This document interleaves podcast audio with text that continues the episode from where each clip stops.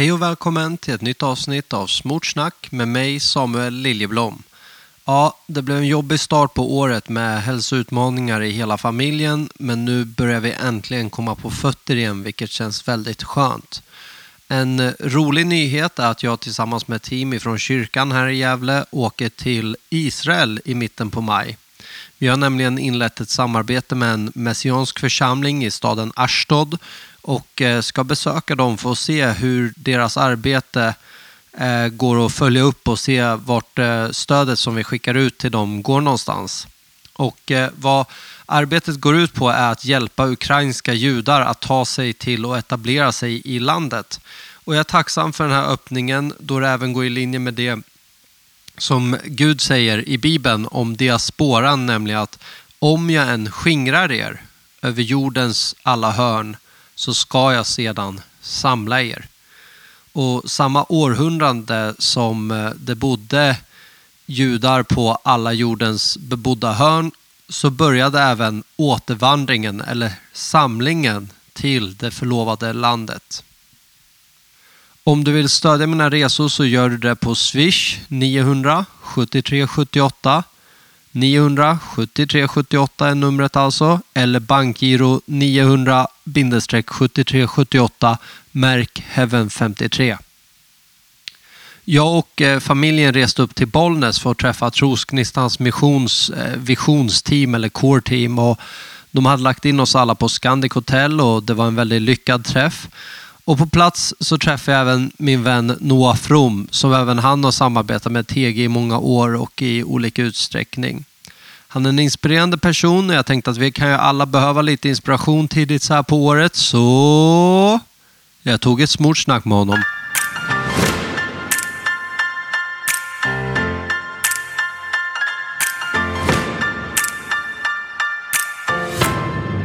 Noah Frum, välkommen till podden. Tack Samuel. Vad kul att vara här med dig. Ja. Vi, har just, eh, vi sitter på Scandic Hotel i Bollnäs. Eh, och det gör vi för att vi har just varit på en visionsträff här med T G. Och sen har du och jag sprungit ner och gymmat snabbt, bastat snabbt. Och nu kör vi en podcast. Vem är du då? Jag är älskad. I'm a discoverist. Curious about life and what it means to be human. Life is a gift and I'm unwrapping it. Fantastiskt. Ja.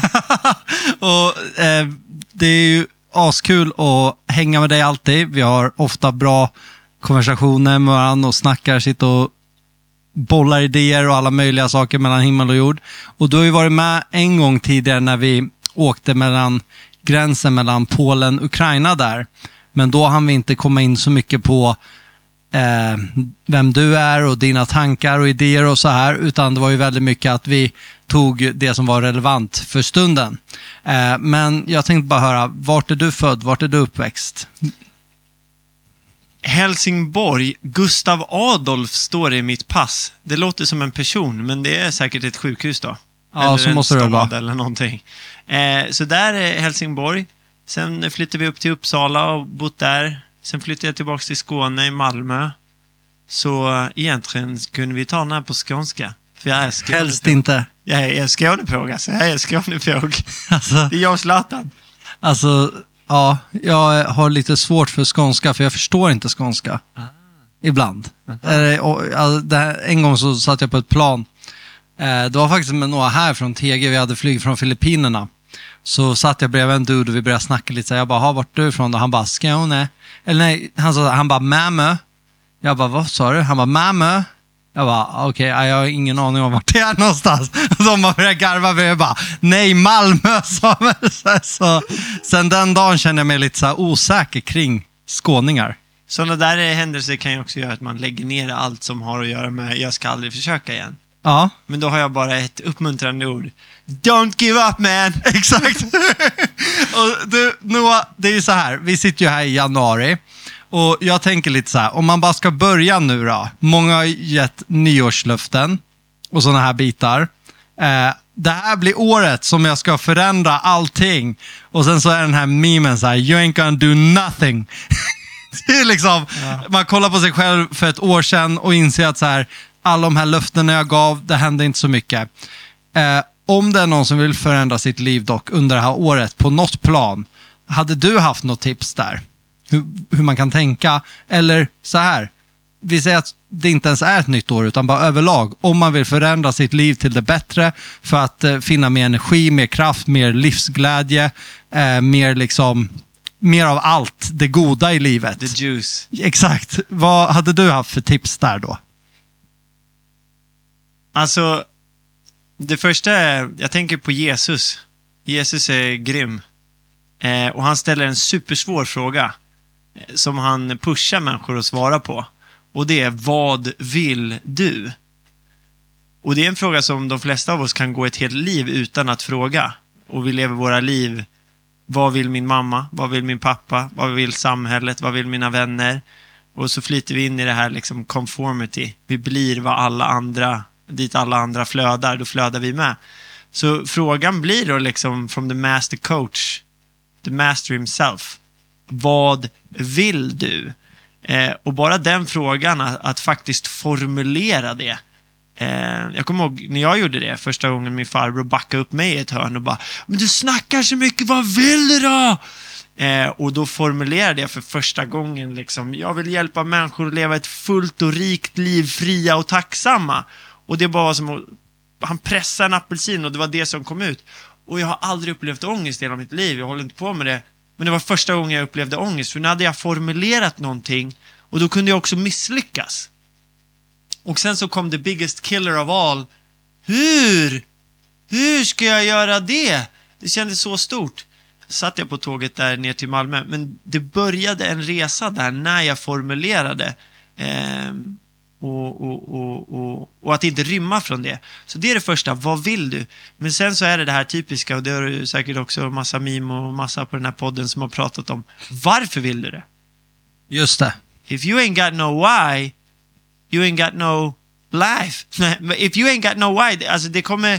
the gonna, why behind your life. It's gonna die by the door. Du kommer inte göra någonting. Du måste ha ett starkt nog varför. Om du vill sluta dricka cola och så frågar någon varför och du inte kan svara på det, eller nej, jag ska sluta dricka cola men det är det bästa jag vet. Alltså, vi kollar på klockan, tiden tickar, du kommer dricka cola snart igen. Men har du ett starkt nog varför? Jag kommer ihåg när min farfar fick sin andra hjärtinfarkt och han låg på gårdsplanen tjugo minus och höll på att sätta hela sin familj liksom i ekonomisk. Vad skulle de göra utan honom? Han hade inte ordnat upp allt vad han behövde ordna upp och han höll på att dö. Det var den dagen han slutade röka. Så först, vad vill du? Varför? Och sen, det största av allt, you gotta make a real decision. Folk fattar inte beslut idag. Vi har grejer som vi borde göra och jag borde gå ner i vikt och jag borde komma närmare min fru och jag borde, jag borde, jag borde. Som man säger på engelska, you should, you should all over yourself. Mm. Men istället för att göra, du måste göra det till ett måste. That should needs to become a must. I must change. I must. Och det är liksom raise your standard, så att man höjer sin standard och säger, jag måste det här. Och hur vet man att man måste? Jag tror vi alla har fattat ett beslut där vi faktiskt har så här, bränt bron. There is no turning back. Att om du inte vill, vad vet jag, om du aldrig vill läsa den där tidningen igen, bränn upp den. Då är det omöjligt att läsa den igen.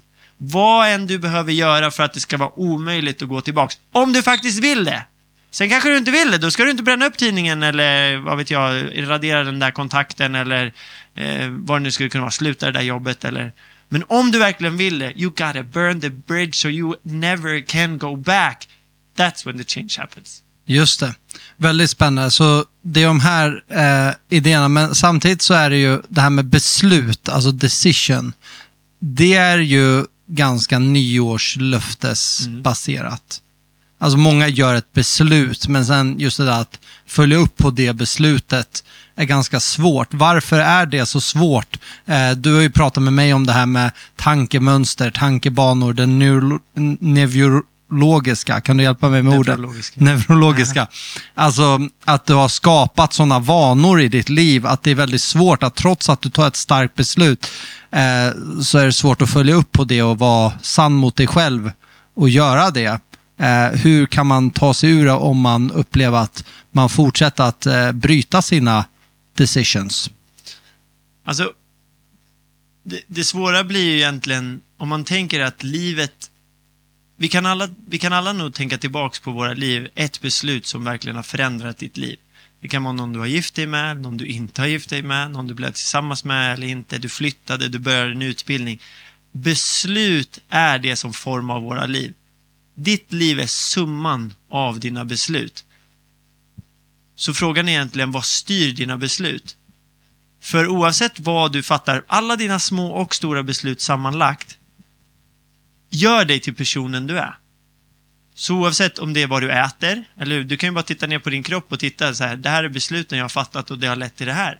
Eller dina vänner, de vännerna du har, det är resultatet av besluten. Så om vi tittar på alla de summorna av dina beslut, och det är, de som, det är besluten som gör dig till personen du är, det är personen du är som kommer göra det lättare eller svårare att göra vissa förändringar. Och det är, om vi pratar om neurologi till exempel, eh, en tanke. Om vi tänker till exempel, jag förlorade min morfar eh, och du kan inte komma över det. Men så ältar du det, säger vi. En tanke är ju egentligen ett minne. Alltså det, det, är, en, det, är, en, det är en process, ett, ett, ett mönster mellan dina neuroner. Men det är också, om du tänker att varje neuron skulle vara som en person och alla de personerna har en del av det minnet. Eh, så varje gång du spelar upp det här minnet så aktiveras de personerna och håller upp den här lappen av din morfar till exempel. Och, och, ju, ju, ju, och ju oftare de får hålla upp den här lappen, ju starkare blir minnet. Ju starkare blir kopplingen i din hjärna. Så ju oftare du spelar upp hur ledsen du är för att din morfar har gått bort, Ju, ju mer kommer det förankras i din hjärna. Alltså det neurofysiologiska ändras i din hjärna. Jag är ingen, jag är ingen neuroscientist, men om man läser lite om det. Så det som händer är att till slut blir du en person med en hjärna som har enkelt för att älta din morfars död. Just det. Och då om någon kommer och säger så här, sluta älta. Det är lätt för dem att säga. But now you are, you are a person that has built a highway to freaking whining, griping and crying. Då är det svårt att ändra sig. Och hur kommer det sig att man faller dit från första början att andra inte gör det? Alltså till att man börjar bygga upp det här. Har det att göra med att vissa blir presenterade med bättre idéer, bättre eh, tillvägagångssätt tidigt i livet och aldrig faller in i att bygga negativa mun- tankebanor och mönster? Eh, eller har det med något annat att göra? Alltså om man ska ta det från början så, människan, om man jämför oss med, med, med andra varelser, människan är den enda varelsen som föds disorienterad med sin värld. Vi föds i ett desorienterat tillstånd med vår värld. Alla andra, gnun till exempel, när den föds, det tar liksom några minuter, sen vet den att den måste springa liksom från ett lejon. Den, har, den har det i sig. Den vet, den är en gnu. Den funderar inte, är jag en giraff, är jag en fisk? Nej, den är en gnu and it needs to run. Otherwise it will get eaten. Men en människa, we don't know who we are. Precis. We spend our whole life. Who am I? What am I doing here? Am I a fish? Am I a lady? Am I a man? Alltså, vi har både det konkreta och det abstrakta. Och desto mer det konkreta inte är ett problem till exempel i västvärlden, desto mer tid har vi att ägna till det abstrakta. Så, så kan det vara. Och, och, och om, man, om man tittar på det, vad är det som gör det här egentligen? Jo, det är att djur, de, många av de andra djuren, de andra varelserna, de har instinkt. Men, och det har vi också. Men deras instinkt gör att de linjerar sig med sin natur. Och naturen är det vi måste leva ut för att eh, become successful in the world. Medan människor, våran instinkt, den räcker inte till. Det djuriska är så liksom tillkortakommande så att det räcker inte till. Och varför är det det? För we have this interfering factor called thinking. Consciousness. We think. Så när du frågar så här, vad, vad är det som gör att vissa människor liksom lyckas och kanske gör förändringar eller så här, några idéer eller så här, det är att eftersom det, det handlar om thinking, så handlar det om också att how do you think? Det finns ju en bibelvers där. Eh, As a man thinketh in his heart, so is he. Precis. Så då handlar det egentligen om att vi behöver ett, vi behöver ett interpretive framework. Jag hoppas inte det låter för krångligt där. Nej då. Nej, men du behöver ett tolkningsramverk för ditt tänkande. Och så eftersom vi inte har instinkt, hundar vet att de behöver jaga, hundar vet att de behöver eh, exercise, discipline, follow the pack, eh, become one of the pack, I am a wolf, I am a dog, whatever. Precis, tills att vi har gjort dem tamara. Precis, because we're thinking, now we're thinking that the dog is a freaking girl and I need to dress her in a pink suit. You can't do it, it's a dog. Mm-hmm. Eller där att vi ger massa kärlek när de egentligen behöver disciplin och en pack leader, ja, in det. Balance. Eh, Så det, det, det som händer med människan eftersom vi är disorienterade, det är att vi börjar leta efter eh, någon som kan leda oss. Och det är då vi börjar titta på förebilder. Just det. Precis. Och, och de här förebilderna eh, ger oss vad då?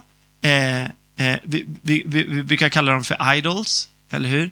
Det blir, de är eh, ideals. Eh, de är ideas. Eh, De representerar eh, en, ett tolkningsomverk. Det här ska du värdera. Följ mig, eller hur? Följare, vi pratar Instagram och det här. Så vi är disorienterade. Vi letar efter någon att vad? Följa. De vi följer, de ger dig det här tolkningsomverket. Och vad är tolkningsomverket? Jo, de svarar på de filosofins fyra största frågor. Vilket är? Vilket är, vad är verkligheten? Vad är det som är verkligt? Och vem går det bra för? Eller what is success? Vem går det, vem går det bra för i verkligheten? Och sen, vem är god? Eller hur? Och hur blir man god? Vad är gott? Och hur blir man det? Det här är filosofins först, fyra första frågor. Oavsett om du kollar på Kenza eller jag vet inte vad alla de här heter. De svarar på de här frågorna. Utan att de kanske gör det explicit, så säger de, det här är verkligheten. It's about your looks. Det här handlar verkligheten om. It's about money. Det här handlar verkligheten om. Det handlar om föreningar, kyrka, Gud, eh, materialism. I don't freaking know. Och vem lyckas? Jo, det är den som jobbar, den som grindar. Vem är det som lyckas? Det är den som investerar i familjen. Vem är det som lyckas? Det är den som ber på det här sättet, tror på det här sättet. Oavsett. Och sen, vad är det att vara god? Att vara god är att... Svar, svar, svar. Och sen, hur blir jag god? Jo, det blir du genom att. Så det är de här, vi följer våra förebilder som ger oss ett, vadå? Ett paradigm. Det här är vad paradigm handlar om. Vad är verkligheten? Vad är värdefullt? Vad är kunskap? Hur får vi den kunskapen? Och det är med den vi svarar på de här frågorna. Och det är det här vi behöver. Och alla har det här. Sen kanske vi inte använder de här orden som jag använder. Men alla har det här som vi tolkar. All information som kommer in i vår hjärna tolkas genom det här tolkningsramverket som vi har adopterat från personen som vi följer. Just det. Och um, så här har det alltid varit i alla tider, eller? Alltså människan har ju utvecklat, alltså om man tittar på, oavsett om man tror på evolution eller Gud eller vad som helst, så är det, här är vi idag. Vi behöver ett ramverk. Och så är det. Vi är inte hundar, vi är inte kvar på hundstadiet eller, och det är så här, vi delar, vad är det, nittionio komma fyra procent av schimpansernas D N A. Vad säger det? Vi är mer än D N A. We're more than just exakt. D N A. So we got this thing consciousness going on and we need to deal with it. Precis, och då finns det ju tusentals människor som det går bra för, som var ett av eh, de här idealen och som berättar vad verkligheten är för någonting. Hur ska man veta vem av alla dessa förebilder som man ska följa då? Skulle du säga? Alltså, Jesus säger ju, alltså, du känner trädet på dess frukt. Så att när vi svarar på den här frågan, vad vill jag? Då är det ju lätt att, att, att springa iväg och säga, jag vill ha en miljon, jag vill ha bla bla. Men vi kommer alltid hamna i att, okej, okay, du vill ha en miljon.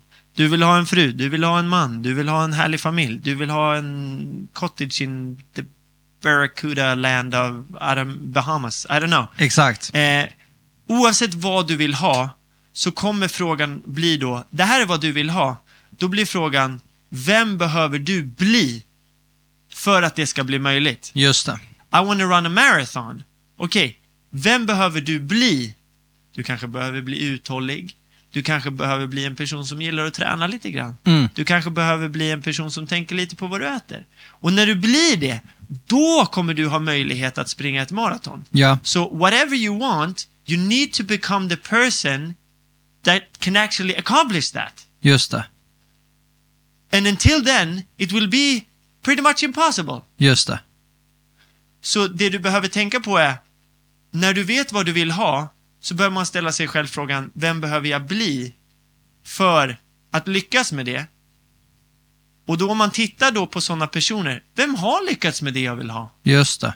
Then you got history. Just det. Du har människor i din närhet. Min mamma uppfostrade fyra barn. Eh, jobbade två jobb, har aldrig bränt ut sig. Jobbade kväll som morgon medan hon studerade till lärare. Så om jag vill hitta någonstans, how can you work like a machine and not burn out? I got my mom. Just det, så då går du till henne liksom. Jag, vad tror du om verklighet? Vad tror du om att jobba och studera så här? Vad, vad hängde du? Vad värderade du i den situationen? Vad var ditt why? Och då har jag liksom, how to not burn out? I look at my mother. I don't want to burn out. I want to be able to work hard and not burn out. I look at my mother. Men sen man vill bli rik då till exempel, man har ingen rik i sin närhet. Hur går man tillväga då då? Books, man. Just det.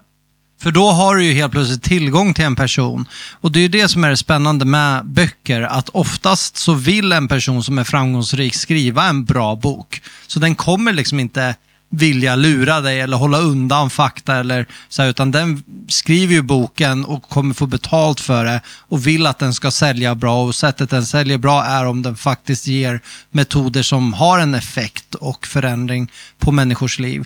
Så böcker är ju det sättet som... Får, som ger dig tillgång till människor både i den här tiden men också rent historiskt. Verkligen. Som du aldrig hade haft audiens med annars. Alltså det, man, det man bör också tänka på, det blir som någon slags här, vad kallas det när man, man, man gör ett spel och så är det typ the grid under. Mm. Typ är det någon beta, inte beta-version.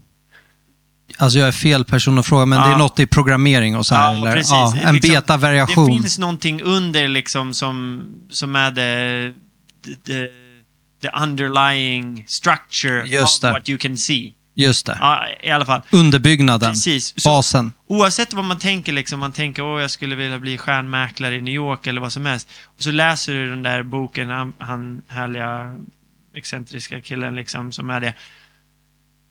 Det som, han kanske inte skriver så här, this is the paradigm, these are my values and my vision and my why and bla bla bla. Han kanske inte skriver ut det. Men om jag som människa vet att det finns det här underlying grid som alla människor har, så kan man så här, okej, okay, han jobbade åtta timmar varje dag med det han älskade. Okej, okay, vad säger det mig? Att man kanske måste vara hårt arbetande. Att det är ett värde som jag behöver utveckla. Eh, han jobbade bara med en grej. Han hängde inte med polarna. Han kanske var, då är han fokuserad. Det är ett annat värde. Så man kan lyssna på berättelsen. Men det är som att man är på en skattjakt. Och ser vilka värden är det som han eh, manifest eller förkroppsligar. Och så tar man de värdena och kopierar dem. Och så tittar man på vilka vanor hade han knutit till de värdena. Han jobbade, han läste, han gjorde någonting mer och mer. Så då knyter man de värdena som han förkroppsligar, kollar på vanorna som han hade eller hon. Och då har man liksom två super... Och sen bara börjar man göra dem. Ja, om du har ett why. För du kan ju börja göra det där. Åh, jag vill bli mäklare och det hade varit kul att vara rik. But why? If your why is not strong enough, that's gonna be your fuel. Why are you doing this? To please your mom, to please your dad, to get their love. I mean, that's not that's that's a pretty strong drive, but it's not very nice because what if you don't get it? Exakt. Och det är ju det där som är ganska spännande också när människor sitter fast, så kan det ju just vara det här bara att faktiskt få en uppgift. Gör det här varje dag nu. Till exempel under januari månad, se till att läsa en bok om ekonomi då. Mm. Hur du styr upp din privatekonomi, mm. om det är det vi pratar om, eller om du pratar om familjeliv, hur, hur eh, får jag min relation att hålla, ja, vad, vem finns där ute som har varit gift i trettio år och hans fru verkar trivas. Och han, och han verkar glad. trivas. Hon är glad. Och barn verkar trivas. They're still having barn, sex. Barn. Ja, exakt. Alla de här sakerna. Det finns ett sexliv, det finns en ekonomi, det finns allt det här är hållbart. Mm. Det finns en glädje där. Man märker att det inte är plastigt heller. Man märker att det inte bara är yta och ett stort leende. Utan man märker att ja, men det här verkar faktiskt genuint. Sen är det ju såklart hjärtekrossande när sådana förebilder faller. Mm. För vi vill ju bara se alltså, eh, dem på en hög häst. För mm. att det är ju det vi strävar emot att bli, som du mm. talade om. Men om vi nu ser att det finns vissa sådana förebilder som inte har fallit då. Um, och att uh, konkret då säga, ja men då ska jag under januari månad nu läsa hans bok, eller under februari månad läsa den boken. Uh, varje dag börja med två sidor därifrån. Då kommer det att hjälpa mig. Uh, och, alltså, ba, att bara börja göra den handlingen kan börja träna mig åt det hållet. Och så behöver jag ett starkt why och allt det här som du talar om också såklart. Men ibland just det där att bara pull the trigger och sätta igång med vanan. Alltså det som är, det som är så fascinerande med människan, det är att vår starka, den starkaste drivkraften, om man läser lite inom psykologi och, och, och sådär, den starkaste drivkraften i människan verkar vara att bevara det hon tror att hon är. Just det. Så just den där grejen av att ha en bild av, och det här är också det största problemet. Eh, för om du inte lever upp till den du tror att du är, det är då du börjar må dåligt. Det är så vi definierar problem. Här borta till vänster är där du är. Just det. Och sen har du en bild här borta till höger och så av vem du vill vara. Däremellan. Och då har vi den kognitiva dissonansen. Det är som revisorn som en dag säger till sin kund, du får hitta en annan revisor. Jag har lite problem. Ja, jag kan förstå att det kan vara jobbigt när kunder kommer hit med sina ekonomiska problem och så säger han, nej det är jag som har ekonomiska problem. Hmm. Va? Hur kan du ha det? Då har han gått varje dag med sina ekonomiska, jag ska vara revisor men jag lever inte upp till det. Och en dag så klipper han för han pallar inte längre inte leva upp till bilden av sig själv. Och det är där vi är idag. När vi tittar på allt vi ska leva upp till. Men om du lyckas med det där, jag ska bli en person som, vad vet jag, börjar äta hälsosamt. Jag vill bli, jag, värdet är hälsa. An apple a day. Jag ska äta ett äpple varje dag. När du har gjort det i tio dagar, you're gonna feel pretty proud. När du har gjort det en månad, there is nothing like it. Sen du bara, nu kan jag göra det där med äpplet. Ja, men varje gång jag kliver ur sängen ska jag stretcha, jag ska nudda mina tår varje gång. När du införlivar bilden av dig själv, there is no greater feeling. Varför? För vi är human beings. Vi strävar efter att vara. Vi strävar efter att införliva en bild av vilka vi är. Och då kommer vi tillbaka till Gud igen. I am. What are you? What do you want to be? To be is to become. So what do you want to become? And when you become that, satisfaction. Just det, och där finns tillfredsställande. Och just det här, att börja med små saker som jag vet att jag kommer klara av. Så att jag inte set myself up for failure. Mm. Eh, utan att jag börjar med små saker som du säger. Jag ska äta ett äpple om dagen. Vissa tänker, om jag ska börja äta hälsosamt nu, då börjar det med att jag ska inte äta socker på hela året. Till exempel är vissa som hade sagt, ja men det kanske är ett bra mål. Till exempel, ät inget socker. Men tänk om du börjar med att istället säga, jag ska äta grönsaker till varje rätt. Om de är helt uteblivna just nu. Och så gör du det, för det bygger ett självförtroende. Att jag kan, jag har förändrat någonting som jag inte gjorde för en månad sedan. Eller två månader sedan. Vad mer kan jag våga förändra nu? Mm. Och just det här, då kommer du in i det här ordet blivandet. Mm. Eller förvandlingen, förändringen. Och blivandet, det är ju en av de mest tillfredsställande upplevelserna och positiva känslorna mm. som vi kan ha. Som när man börjar på ett nytt jobb någon gång och mm. man kan inte någonting från början. Men sen så efter ett tag så börjar man eh, få häng på det hela och man börjar fatta vad det är man gör för någonting. Och nu är jag en duktig arbetare. Alltså blivandet är så otroligt skönt. Och sen efter ett halvår då tar man det för givet. Då har det på ett sätt eh, tappat eh, sitt känslomässiga värde. För nu har det bara blivit något som man gör av en ryggmärgsreflex. Vilket allt i slutändan måste bli. tänker jag. Men just det där att du kommer få en positiv skjuts längs vägen om du sätter igång den goda, eh, den goda starten där och den verkligen goda resan. Verkligen. Med enkla saker. Ja, en, en, en, en man som jag brukar lyssna på, Jim Rohn, han brukar säga everything affects everything. If you start tying your shoes, you probably make your bed. And if you make your bed, you will probably fold your clothes. And if you fold your clothes... Så blir det det här momentumet. Jag är en sån som viker mina kläder. Och jag viker mina kläder, då kan jag lika gärna plocka undan på bordet. Eftersom jag plockar undan på bordet så kan jag lika gärna diska. Att du bygger på det där. Och till slut vaknar du upp en dag och bara... Wow!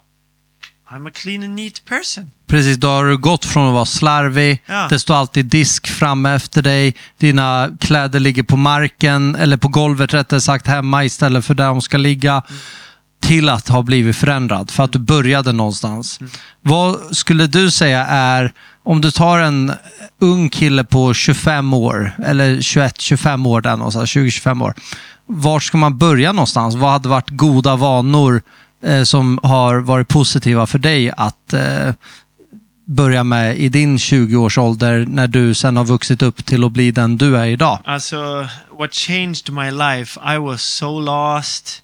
Jag hade riktig kognitiv dissonans. Jag var här borta och jag ville vara eh, liksom rädda världen, älska Gud, fight the good fight, eh, marry the most beautiful lady in my life, rich, strong. Jag hade världens bild av mig själv. Och jag trodde jag var det. Tills verkligheten liksom. It's not you. You're poor. Relationships with your family lousy. You're making the lady you're with miserable. Alltså everything came crashing down. Och jag bara, who the freak am I? Eh, och den, that process. Na, det, vad som behövde ske där. Det var. Jag behövde stoppa vissa ingredienser som jag öste in i mitt sinne. Alltså, I needed to start feeding my mind other stuff. Because sakerna jag tänkte på, eh, matade mig själv med, eh, det blev mitt eh, interpretive framework. Och jag tolkade världen på ett sätt som inte var förankrat i verkligheten. Så vissa viktiga grejer, vissa viktiga värden... Eh, blev negligerade. Eh, jag levde en så vriden värld om vad en bra relation var och hur man skulle vara mot tjejer och varför? För jag hade fel ideals, ideas, thoughts. I was building in patterns in. Så jag började fråga mig själv, varför har jag de här känslorna? Varför är de här drivkrafterna så aktiva i mitt liv? Och det var because you're feeding your mind crap. Så det blev verkligen stand guard at the door of your mind. Vem vill du bli? Vad behöver du tänka för att bli det? Fyll dig med sånt då. Och det var, för mig blev det på riktigt. För min relation med min bror var inte bra. Min relation med min syster var inte bra. Och jag ville vara, familj var så värdefullt för mig. Ville jag att det skulle vara, det var obviously inte det. Um, och jag upptäckte liksom alla, alla de värdena som, som jag ville ha. Liksom, älskvärd, rädda världen och allt. Det trodde jag. Men det är egentligen värderade. Det var liksom adrenalin, testosteron, äventyr. Och det var också vad jag matade mig med. Eh, så det, det, är det någonting man ska ge till en ung människa idag? What are you feeding your mind? And change that. If you don't like your life, change it. Stand guard at the door of your mind. Just det. Och hur gammal var du när du kom till den här förståelsen? tjugosex. tjugosex år. Och idag är du? trettiofyra. trettiofyra. trettiotre. trettiotre, okej. Okay, så sju år sedan. Ja. Hur stor förändring har det skett för dig? Vart är du idag? Är, har du fortfarande en stor kognitiv dissonans över vem du tror att du är och den du är? Eller skulle du säga att de har kommit varandra närmare? Något jag saknade då också, det var ärlighet. För då levde jag i att jag är älskvärd. Jag, I fight, I'm fighting the good fight. I am lovable and all of that. Men nu är jag mer ärlig och säger, hey, I'm a lying piece of shit. And I need help. Och hjälp alltså. eh, och, eh, och då behöver man vänner som kan hjälpa mig. Alltså, kan du hålla mig ansvarig? jag har svårt, jag är osäker på mitt värde här, så då kompromissar jag ibland med sanningen. Och jag behöver hjälp att du synar mig på det. Och, och på det här området så är jag inte bra på det här. Och att man har människor som håller dig ansvarig för det. Men det kan aldrig hända om du inte är ärlig. Men om jag då tittar liksom på människor som har hjälpt mig eftersom jag har blottat mina svagheter. Jag har en kille, en, min farbror som så här, introducerade mig till det här med aktier och fonder och så här. I'm a rich man today. I'm a millionaire. I was a poor guy. I'm a millionaire today. Jag var så rädd för att gifta mig. Jag hade aldrig haft en lång relation. I'm married five years. Health-wise, I'm not struggling with obesity. I was tired. I was sleeping like three hours, napping three hours every day. Snoozing, I mean, ten times a morning. I'm not that guy anymore. Så, och det har förändrats. Men det var för att det måste. Jag var så trött på mitt liv. Jag grät för min bror. Jag var på ett kontor med min bror. Jag bara tryckte in honom i ett hörn och det blev så konstigt. Och jag slutade med att så här Fight Club-scenen. Jag bara slog mig själv. Jag var så trött på mig själv. Ja, det var så alltså. Alltså, det var kaos. Och då var ärlighet det som fick det att förändras. Alltså, jag bara, I need a change. Who am I? Om den här killen som jag har byggt, som jag trodde skulle rädda världen, var älskvärd, kunna älska en kvinna och min familj. Om inte jag är han, vem sketan är jag? Och då var det som att Gud bara var där på en parkeringsplats i Bergen. Det bara regnade. Och han bara, du, den här killen som du har byggt hela ditt liv, han finns inte. Men den jag säger att du är, det är den du är. Och då började en upptäcktsresa. Vem säger Gud att jag är? Just det. Och vart hittade du människor att vara ärlig med då? Var det de du hade i din direkta omgivning eller fick du gå och söka upp dem? Det började först, för när jag, när jag, när jag, när jag, visste, när jag fattade det här beslutet, I'm never going back, och I burnt the bridge, I burnt the boat to take the freaking island. Då fick det bli böckerna. För jag hade, jag hade min farbror, alltså jag tackar Gud för min farbror, han var där. Jag kommer ihåg, det var en gång, jag dejtade en tjej och så hade jag liksom massa människor i min omgivning och så ringde jag min farbror och så sa jag liksom, det är så mycket frestelser runt omkring mig, alltså de stjäl mitt fokus och de distraherar mig. Jag ser det som vargar, att det är ett stängsel och de här vargarna är utanför stängslet och jag kan inte gå ut för då kommer vargarna äta upp mig. Och min farbror bara, tänk om det är du som är vargen. Hmm. Och jag bara, är det jag som äter upp deras liv? Och det var Just bara sån det. här, vem, vem vågar säga så? Han vågade säga så. Så hela tiden liksom, han var på mig. Noah, ibland när jag lyssnar på dig när du pratar med din mamma, du har så här condescending voice. Va, va, va kommer det, det, så vill ju inte du. Nej, det vill jag ju inte ha. Kan inte du vara på mig varje gång jag har det? Och sen en vacker dag så han bara, du, jag hör inte den där condescending voicen ännu. Och, och bara ha det där som, du, du måste uttrycka, vem vill jag vara? Och så måste du ha en människa i ditt liv som kan hålla dig ansvarig för det. Har du inte det så får du bara mata dig med de här olika böckerna eller filmerna om människor som är det. Och så får du börja jämföra dig med dem och hela tiden bara, är jag det i mitt eget liv? Är jag det? Så att, eh, ja. Kan du nämna någon bok som har hjälpt dig? För nu säger du de här böckerna. Vilka böcker är det liksom? Alltså, vi har Jesus framförallt. Kan vara lite abstrakt för många. Men the way he moves and the way he talks and the way he is with people. People before projects. Nu när det börjar gå bra, man driver bolag och så här. Man bara, pappa, I'm saving the world. Åh, jag har inte tid för dig, jag har inte tid för dig. Och så Exakt. tittar man på Jesus och bara... Han tog sig tiden. Han bara käkar middag med folk och stannar och åker båt och sover. Man bara, wow, han, he's holding me accountable. Han lyckades figure it out. Förstår du? Så han hjälper dig och, och, och om du ställer frågan till honom så kommer han också, I'm, he will show up. Så det är evangelierna, Bibeln. Ja, det är Bibeln. Och det finns många karaktärer i, i Bibeln också. Liksom Abraham, Noah, build an ark. What a message. Build an ark. Take your responsibility. The flood is coming. Alltså svåra tider kommer att komma. That's history. Take your responsibility. Prepare. Become a man who can save not only your family, but maybe even a bit of the planet. That's a guy to spend some time with. Noah. Eh, så vi har många sådana i, i Bibeln. Men om man inte tittar på Bibeln, ekonomi. The richest man in Babylon hjälpte mig. enkel liten bok. Viktor Frankl, Man Searches for Meaning. Eh, han, han, han kom från eh, Wien, Vienna, och arbetade som eh, psykiater och hamnade i koncentrationslägret i Auschwitz. Stod och skottade in sina vänner i ugnarna. Och sa, hans, sen så moralen av hans bok, the last human freedom is to choose one's attitude. You don't have to be You don't have to be sad, grumpy, hopeless, meaningless in the middle of hell. You can choose your attitude. Mm. Det kunde man inte ta från honom. De, nej, vem, vem ska ta det ifrån honom? Just det. Jag klagar liksom på, vad vet jag, måndag morgon, tisdag morgon. Precis, men han, han stod i... hell. Alla runt omkring han dog, hela hans familj dog i koncentrationslägren. Han stod där sjuk, all, tyfoid, allt sånt där. Och han höll en bra attityd genom det. Och han bara... Och det var, och det, var det som var häftigt, att han arbetade som psykiater och kunde göra grej. Den analysen i vilka var det som överlevde, vilka var det som var de goda i lägret.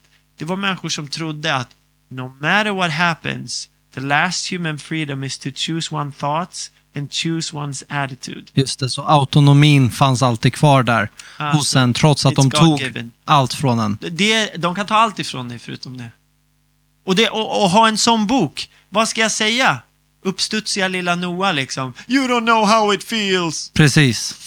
Come on. Så bor man i västvärlden, ett av de rikare länderna i världen, och jämföra med det. We're in heaven. Precis. Mm. Då är vi ju redan i himlen. Mm. Rent materiellt. Mm. Väldigt spännande. Okej, okay, hur ska jag ta det här vidare nu? Det är så mycket frågor. Um, vad gör du idag för någonting? Nej, men det är som jag sa i början, jag försöker utforska också, vem är jag? Om man förstår det här, att, att vara är att bli. Livet är en lång resa att ta reda på vem du är. Det är som att vi har massa skatter här inom oss, massa värden. Och då Carl Jung, en känd psykiater som också var verksam under Viktor Frankl, som egentligen var Freuds lärling, han pratade om individuation. To become who you are. To become who you are. Och det är egentligen Guds avbild. Att mejsla fram. Character betyder egentligen to chisel. Att mejsla fram. Så vad gör jag idag? I, I'm becoming Noah. Whoever that is, that's an adventure. Who am I? The biggest question of all. Who am I?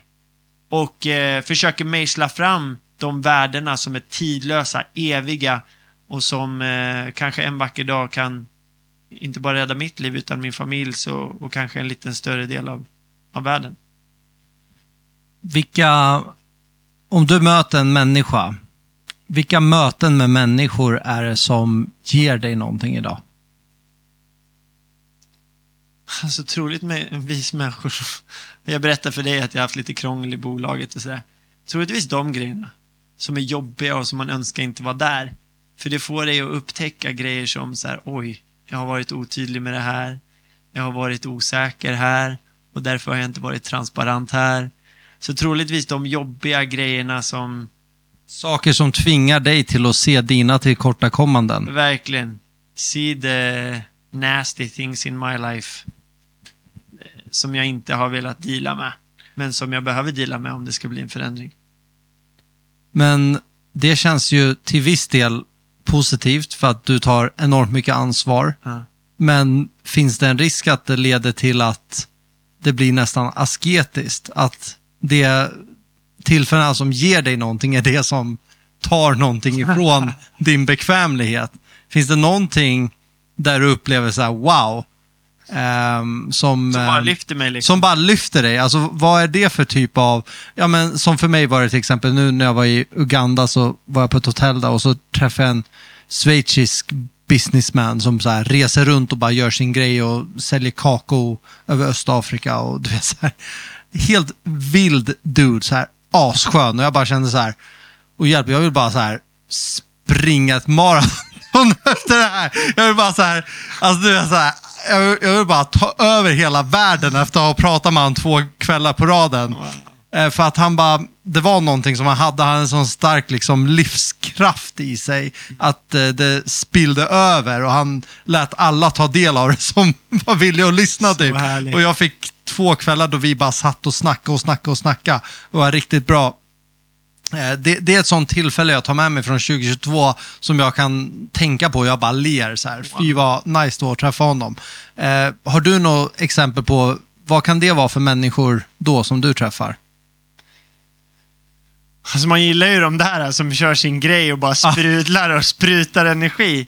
Eh, jag tror jag umgås mycket med en åttiosex-årig kvinna som heter Elise Lindqvist. Ängel på Maskinnadsgatan. Ja, jag har köpt hennes bok. Jag ska läsa den och försöka se om hon vill ställa upp. Ja, hon kommer ställa upp. Och she's a genius. Jag brukar vara där ute på gatan med henne. Och det är också så här, åttiosex år. Det är tjugo minus där ute. Det är tjejer som säljer sig för sex.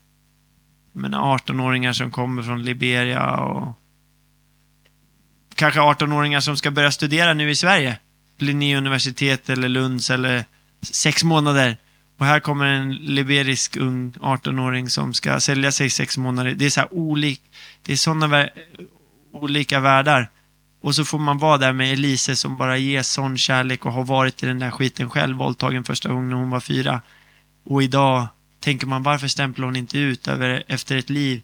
Ända fram till, jag tror det var femtionio, så var hon våldtagen, miss, liksom utnyttjad och allt. Det mest hemska du kan ha varit med om. Men så ger hon sitt liv för andra människor idag. Och då varför har inte hon stämplat ut? Vart finner hon mening? Så sådana människor, du vet, som lever det. Eh, och som verkligen inte behöver. För jag kan lätt vara en sån som vill bli applåderad.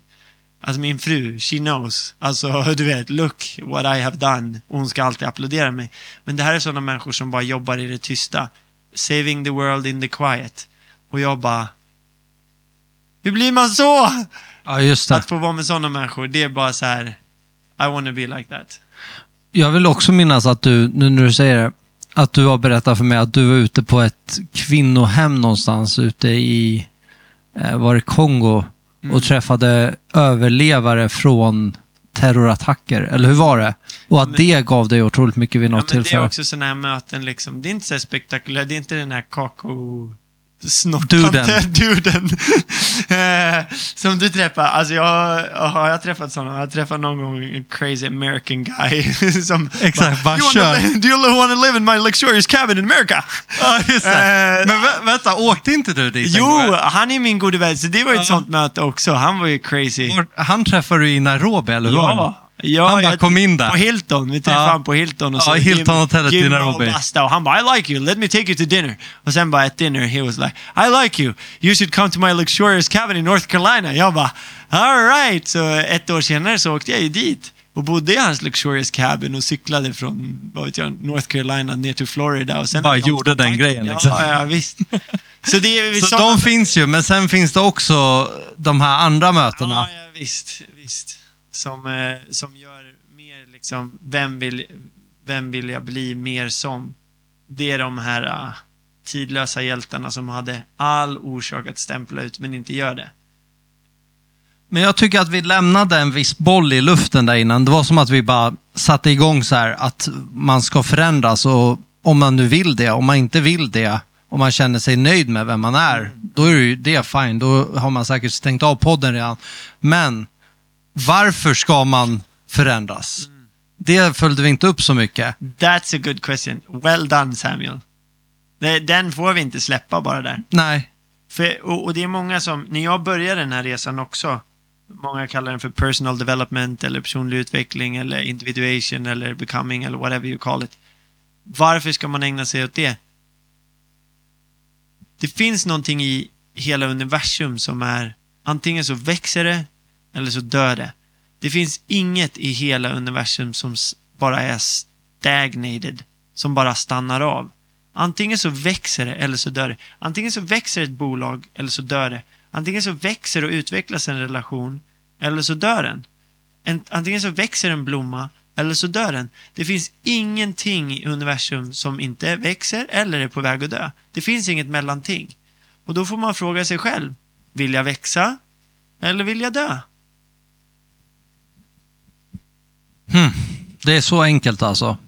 Jag tycker, ja. Det verkar vara, det verkar vara en, en... Att vägra gå tyst in i natten. Exakt, du är en poet.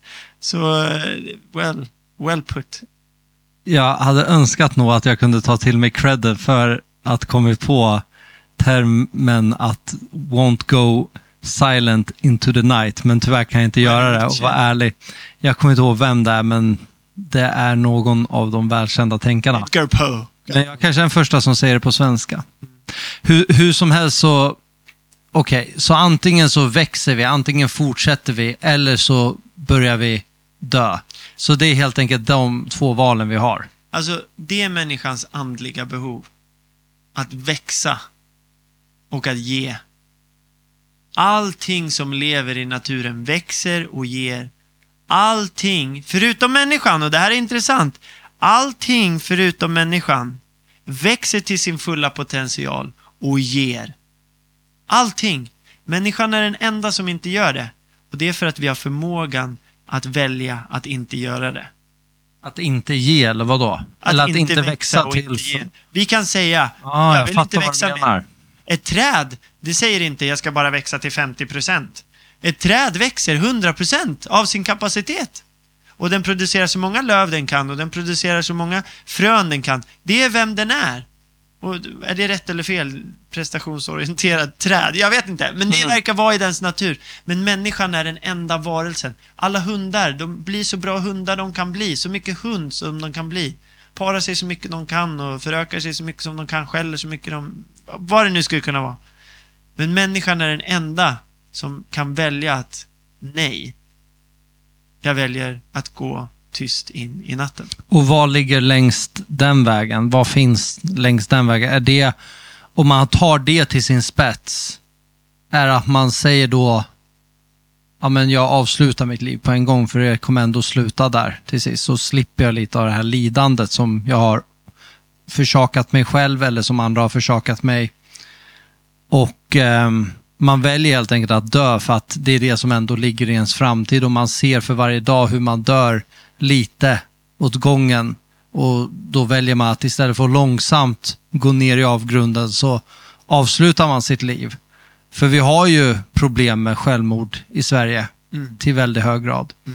Mm. Um, kan du tala lite om det?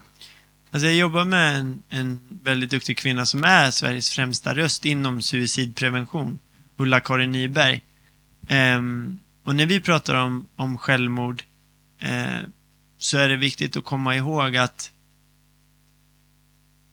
människor som väljer att avsluta sitt liv, eh, de gör det just därför att man inte vill, man vill inte, man orkar inte med det här lidandet längre. Eh, och om man tänker då lidandet, vad säger Jesus om lidandet? Han säger, ta ditt kors varje dag. Det är ett lidande. Korset är ett lidande. Eh, life is suffering, som de säger inom buddhismen. Eh, och vad är då att ta sitt kors varje dag? Eh, träffade en kille, en sexton-årig kille på ett kalas en gång. Så här maskerad, och han var en vampyrcowboy eller något sånt där. Så jag gick fram och frågade bara, hej, vad heter du? Liksom, vad heter Martin eller någonting?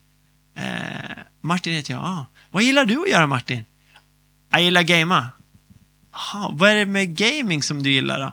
Han bara, men det är typ så här, det är som livet, du måste typ så här klara av banor, och så kommer du till nästa nivå, och så måste du lösa problem. Om du inte löser problemen så får du inte komma till nästa nivå, men om du löser problemen får du komma till nästa nivå. Och jag bara, wow, life is problems and we're faced with those problems. Och då blir det också det här Jesus säger då, liksom att du måste ta ditt kors varje dag, precis som allt i naturen måste dö och återuppstå. Så måste vi också dö ifrån det vi var igår. Förstår du? Igår var jag lite osmart. Igår var jag lite mer självisk. Igår var jag lite slarvig. Jag måste right. dö ifrån mitt jag måste dö bort från det. Jag måste dö från mitt... Det fallna. Precis. Det måste jag lämna kvar. Och så måste jag återuppstå i det nya. Um, och gör jag inte det? Om jag hoppar över alla de små dödarna. eh, Jordan Peterson har det här fantastiska exemplet med skogsbränder. Okay. Att om, om, du, om du skyddar en skog från, att, eh, från skogsbränder, eh, så lagras det så mycket dött virke på botten att när skogsbranden händer så brinner även alla frön, alla rötter, allting upp. Just det. Men om de här kontinuerliga skogsbränderna får hända så mår skogen faktiskt bra av det. Men lidandet, om vi inte tar lidandet nu, om vi inte bygger båten nu och ligger på stranden istället, om jag inte pratar med min fru om det där som är superjobbigt nu, utan alla de här osanningarna eller otransparensen får bygga upp, då kommer relationen dö. Jag kommer dö. Businessen kommer dö om du inte tar de här jobbiga lidande grejerna nu. Om du inte dör ifrån det nu så kommer du behöva dö den stora död. Men om du tar alla mikro, alla tar ditt kors varje dag. Just det, det är därför han säger varje dag. Eller hur? Så slipper du ta den där stora döden som blir övermäktig och som du inte kan klara av. Och då kanske självmord, man ser självmord som den enda utvägen. Hänger du med på den? Jag hänger helt med. Ja. Jag funderar på om man har börjat färdas åt det hållet då. Om man börjar uppleva så här. Hur, hur, nu har vi ju talat om hur man bryter det. Alltså hur man bryter in på en ny väg. Mm. För någonstans så går det bara en linje åt eh, antingen höger eller åt vänster. Eh, den åt höger är det här som vi talade om först. Det som lever utvecklas, och om du utvecklas små stadier då kommer du kunna utvecklas lite till, eller som han sa om videospel där, dataspel, att om du tar dig till nästa nivå då kan du sen fortsätta till nivån därefter och så vidare. Det är en av vägarna. Den andra vägen är helt enkelt att man vägrar ta de här små dödarna, man vägrar fejsa sitt lidande och till sist så väljer man till sist att ta sitt liv.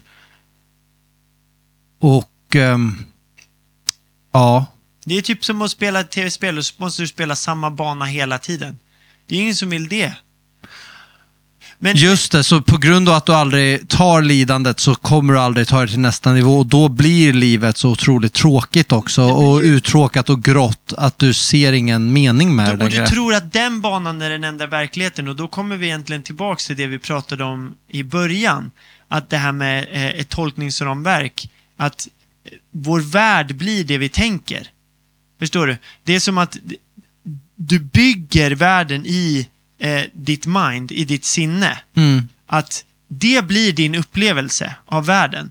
Så att summan av kardemumman blir att de som du har som förebilder, de du följer, som introducerar ett sätt att tolka världen på. Om du då köper det, och så lever du i den här världen som de har introducerat, och du tolkar allt i den här världen precis på samma sätt. Du värderar det som de värderar. Du knyter vanor till de här värdena. Du tror det de tror om dig själv, om andra människor och världen. Så blir det här en värld. Om den inte funkar för dig, det är då människor klipper. Att det är så här världen är och jag vill inte ha den världen. Nu klipper jag. Mm. Men det är då Jesus är fantastisk. För han kommer och säger: tiden är inne. Se, himmelriket är nu här. Och följ mig. Just det. Vad är det han gör? Han introducerar en ny verklighet. Han säger: hej, det finns en verklighet som är mitt rike. Och vad är Guds rike? Det är överallt där Guds vilja råder. Just det. Och eftersom det är hans vilja som reder i hans rike, så är det inte min vilja. Och när jag säger okej, okay, I don't know what your kingdom means, men jag vill utforska det. Ja. Så introduceras vi till en helt ny verklighet med nya värderingar, nya trosföreställningar om mig själv. Vem är jag i det här riket? Jesus säger att I'm a co-ruler. Jag ska vara regera med honom. Vad betyder det? Hur blir jag en regent? Hur kan jag regera i mitt eget liv? Hur måste jag ta hand om min kropp? Hur måste jag ta hand om mina relationer? Hur måste jag ta hand om min familj? Jesus introducerar en helt ny verklighet med värden att utforska och vanor att bygga, trosföreställningar. Och när, då han kallar mig till att bli en deltagare i den verkligheten, så blir det en helt annan, en helt annan, ett helt, en helt annan verklighet än den jag har levt i förut. Så om du vill följa dina bloggar och leva i deras verklighet, gör det. Men Jesus introducerar en annan verklighet, och då står vi inför valet. Vem ska jag följa? Någon som har präglat tusentals år, miljontals av människor, eller någon bloggare som vill att du ska köpa deras koppar? Och jag skulle vilja gå vidare med vad det betyder, vad människans olika delar, och hur vi linjerar dem för att bli mer Jesuslik. Men då har vi en timme till här, och det är fantastiskt, men det kan vi ta nästa gång. Väldigt spännande. Ja, wow. Vägen kom tillbaks till att Jesus Kristus kom med evangeliet. Och evangeliet är att himmelriket, Kingdom of heaven is here, and that's a reality. Han svarar på filosofins fyra största frågor. What's reality? Kingdom of heaven. Where my will is done. Get with that. Mm. Häng på med i det. Who is blessed? Vem går det bra för? The one who acts according to that king's will. Den som gör det som Gud vill, inte vad jag vill, inte vad mina begär vill. Jag drar mitt kreditkort så mycket jag kan. Jag har inte ens täckning för det där. Men om du gör vad han vill, då är det det här tidlösa värden som ansvar, mod, ärlighet, generositet, kärlek, att ha ansvar för sin egen tillväxt så man kan hjälpa andra att växa. De här värdena kommer göra dig till en person som inte bara kan regera i ditt liv, utan som också kan hjälpa andra att blomstra. Och det här är verkligheten som han introducerar. Hur blir vi det? Genom discipleship. Och that's to get to know all the parts of you, your parts, functions and properties, and then align that so you get ready for relationship, because we need relationship in order to rule with others. Och så är det en helt ny värld. En helt ny värld. Och, underbart, Noah. Och det står ju det i Romarbrevet tio nio. Att om du därför med din mun bekänner att Jesus Kristus är Herren och i ditt hjärta tror att Gud uppväckte honom på den tredje dagen, skall du bli frälst. Och jag tycker att det var otroligt spännande hur du presenterade Jesus här på slutet. Så jag kände att jag behövde lägga in en bibelvers där också. Och får jag, innan vi avslutar med den, för den bibelversen är så grand. Så jag har stor respekt. Det står i Bibeln om Guds fruktan. Och det att man är, och jag tror jag börjar känna det. Gud är så stor. Vem är Gud? I don't know. He's too big to understand. And jag har fruktan för Gud. Vem är du, Gud? And I don't want to mess with that. I don't want to mess with reality. Because it's gonna snap you in the face. Reality is reality. Och tror jag på det? Jag vet inte. För om tro är att man lutar, om jag sitter på den här stolen och har tro på den här stolen, då vågar jag sitta på den. Men gör jag med det mitt liv? Om jag verkligen trodde på allt vad Jesus sa, då skulle jag agera på det. Gör jag det? Nej. Så jag tror inte alltid på Gud, men jag agerar som om han finns, och jag vill söka hans ansikte. What is reality? God is reality. So who is God? I want to seek your face.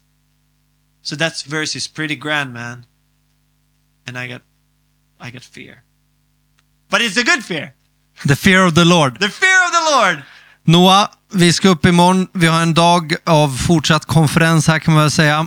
Eh, tack så mycket att du ställde upp, och eh, lycka till med allt det du står i. Oh, wow, so vi tar del två nästa gång, eh, och då ska du lägga ut vad det nu innebär eh, när du kommer in i discipleship. All right, tack så mycket. Love you. Samma.